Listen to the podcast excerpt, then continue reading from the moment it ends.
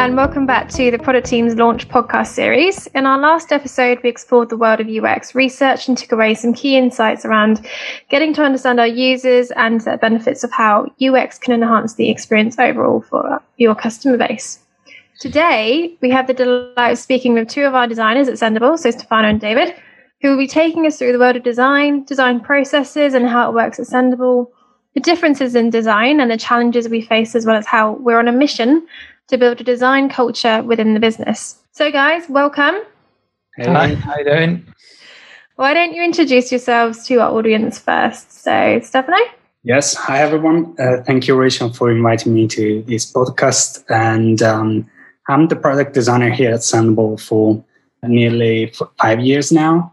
And um, I usually take part of, I'm part of the uh, Shape Up team where we go through um, all the um, the aspects from the beginning when we gather data to the solution when we hand it over for, for the building phase. And that's pretty much what I manage in my role. Hi, uh, hey everybody. I'm David. Uh, yeah, thanks for having us on today, Rachel. Um, I guess without going into too much detail of the history, I did. I started design in 2011, uh, but more recently worked as a product designer for a mobile app and I joined Sendible about six months ago, mainly as a visual designer. So I work with the marketing design, branding, and I collaborate with Stefano on some of the product design stuff. So we'll go into a bit more detail about that later. Um, but yeah, I've been here for about six months now, and uh, yeah, loving it so far. Awesome. Thanks for the intro, guys. Good to meet you officially on a podcast. so, um, we're going to get straight into, I guess, a couple of questions around design. And Stefano, I'm going to aim at you first. What is a design process? Well, a design process is a, it can be considered as a general guideline and uh, it, it makes sure that we design the right thing and we design the thing right. So it's a process that takes us through each uh, step of the way, uh, considering first understanding what the problem is. So I'm talking to the stakeholders, gathering data, doing user research. Then there is the ideating phase uh, where we come up with concepts, uh, ideas, and create something that is tangible. And then after that, there is the testing phase where we take the, the concept, the idea, and we test it with real users to validate that idea and understand how our users our participants use the, the prototype we built to understand whether we need to iterate with it or proceed with the concept. And then there is the crafting phase where we collect everything together and hand it over for the building phase. And this generally con- consists in all the research done, just for, for the sake of explaining what's the background of the problem, and then wireframes and high fidelity designs for the development team. Great, thank you. So, what are we doing at Sendible to ensure we're building the ideal design process? That's a great question. We building at at the same time we are validating and implementing a series of workshops that we we aim to to run depending on the problem at hand. This will, in, in an ideal world, uh, this will help us speed up the process to avoid uh, having endless conversation. You know how meeting goes; they can go sideways, uh, and often losing track of what the real problem we were talking about at the beginning is. So it's mainly to find the balance and the focus on what the problem is that we're trying to solve. Brilliant. Thank you very much. So, David, over to you. For those wanting to know more about design and specifically the design team structure at Sendible, what are the differences between product design and marketing design, marketing design rather, and how do we, I guess, collaborate together? Yeah, it's a good question because I think a lot of companies, particularly tech and software companies, struggle to differentiate the two and find a good balance. But basically, we have recently moved to a structure where we just have our design system as a whole, and we're trying to place a designer in different areas of the business. So, as Stefano mentioned, product will focus on the user research, the user experience design, the user interface, and the design system that is required for the product and the web app. And then on the marketing side, which is where I sit, it's web design is a strong focus. So, what does our marketing website look like, and how are we converting visitors to trialists? And then, because we have a web app, the web design is strongly tied to the design system that is used in the product. So that's a that's one of the areas that Steph and I collaborate on is in the design system and how that applies across marketing and across the product. And then the other stuff in marketing is like social media, promotional assets for stuff that we are releasing, and then general company branding as a whole. So the main areas of collaboration, like I said, are probably the design system and then also learning about what is going to be released in the product and what do I need to know about it in terms of creating promotional assets. We try and meet every week. If if we don't, Steph and I, uh, we just message each other on Slack, jump on a call, and just give each other feedback on different things. So I'm fortunate to have product experience, so he can bounce ideas off me, and Steph has got a wealth of experience in design in general, so we can bounce ideas off each other. And obviously, before I joined, Steph had established the branding already, so we collaborate really closely throughout all the design work that we do. Really.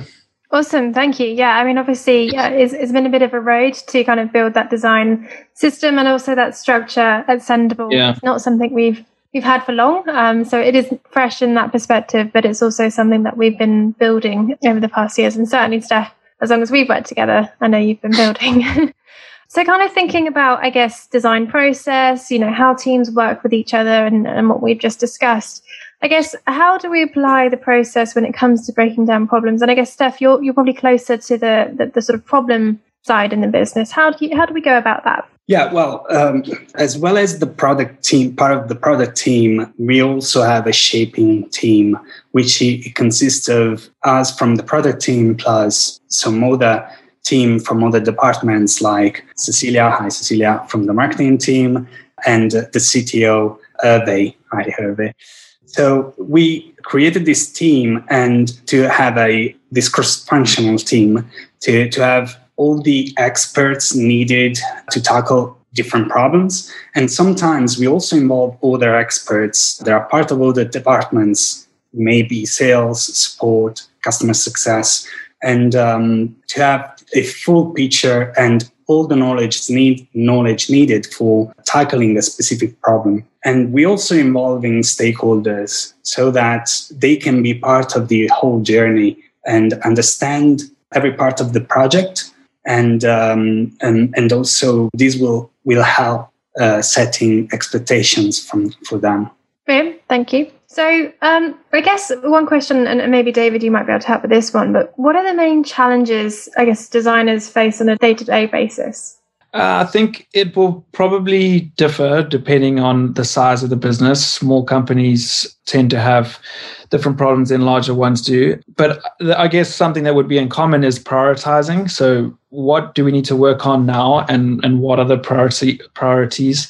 And that just at the end of the day comes down to business needs. It comes down to what feedback are you getting from users, from customers, and then I would say managing expectations and timelines. So working with stakeholders, working with teammates. When do you need something done by? And if you can't do something within that time frame, how do we communicate it? So that ultimately comes down to communication. So having a good level of communication will will always help. And then probably I guess one of the things that probably gets the most memes online is is different feedback and how designers handle feedback. But it's just trying to remove yourself from the feedback. So try and remove your ego and try and hear the perspective of the person giving you feedback. So take feedback on board, absorb it. You don't necessarily have to give an answer immediately. Think about it. Try and think about what made them say what they've said, even though you might not agree initially. So, handling feedback is, is a challenge, but it's part of the design process and it's pretty important. But yeah, I would say those are the main main examples. Great, thank you. Stefano, is there anything you'd add to that at all? Well, uh, well, definitely main challenges are uh, time. When we tackle a problem, uh, we need to balance the, um, every aspects of the of the project. So uh, we need to time every step. So we can't wait. We can't spend too much time gathering data. So we need to do that as soon as possible, and then come up with a solution as soon as possible as well, because we also need to test it and eventually iterate with it. So we don't have the um, we are not sure that the concept that we create is going to go well. So we need to be mindful of that. And so time is definitely something that is always a challenge. But I guess this in every company, in every organization, and in, in every process. Yeah, definitely. I think you'll find it wherever you go, you know, specifically with design as well. cool. Okay, so design culture. Now, design culture is is probably a term that a lot of people don't really understand um, because as you can say, some people might think that designers just make things pretty in some cases um, and don't really understand, I guess, the process behind the design process in the first place and kind of how a culture really starts from within. And when it comes to actually building the process and the culture and then the brand identity, etc. Can you give us examples and how we're, I guess, building this at Sendible and, and kind of what you've seen from the design culture here? Yeah, definitely. Uh, so, starting to say that design culture is a process driven approach. Uh, that is why we use design process because what needs to be clarified is, is, that design process is not just for designers, but it needs to be applied uh, to the whole organization. So, especially non designers, not just because it's called design process needs to be applied to designers. Uh, I want to make that extra clear. So everyone in the organization should be encouraged encouraged to apply the design process. As already mentioned before, we are creating a series of workshops that can be run by anyone in the company to solve their problems, even if they're small problems within a team. These workshops may help them find the right solution. And this is building a design culture at Sendible where we trying to make everyone contribute on building the, the what's the final the final design design process or workshops if we, if we may say. Brilliant. Thank you. So i guess my last question um, and it's a question to the both of you so you can fight who's going to answer first. But what advice would you give to someone who is starting out in design? Do you want to start it off steph you can go um, yeah i would say the just with the day and age that we live in, like make make use of free resources. There's so much you can learn for free on YouTube. There's Skillshare if you do want to pay a subscription, or like Udemy online courses. You really don't really need to leave home to to learn these things, and a lot of it is free. And then there's some resources you can use, like Mobbin.design is a mobile app like archive of screenshots of, of mobile apps. It's a great place for references. Dribbble is a good place to spark ideas, but be careful that a lot of the stuff on there is very conceptual and not very functional, but it's a great place to get your creative mind thinking. And then just pay attention to the products that you use every day because we are all using like WhatsApp, Instagram, Twitter. I mean, our phones are have got the most complex products on them with the operating system. So just pay attention to things as you use stuff and try and think, why did they do that? Why didn't they do this? Or, or whatever. You start to pick up different things. And then with job interviews, if you are taking that step into your first role, I would just say something that we see and, and I've also seen in, in my career, either applying for a job or being in an interview process, is try and show more evidence of how you got to your solutions rather than focusing your attention on the solutions. I think it's so easy to try and present something perfect, but what people really want to see is how you got there. Obviously, it's different for a UI specific role or like an illustrator role or a very visual role. You kind of want to show what you're capable of. But in product specifically, I would focus on showing how you got to solutions. Brilliant. Thank you. Um, Steph? Yeah, I will start by saying that recently I've heard someone say that we are designers, so we are entitled to have good taste, something like that. I mean, I don't really agree with that because, as mentioned multiple times on this podcast, design is a process.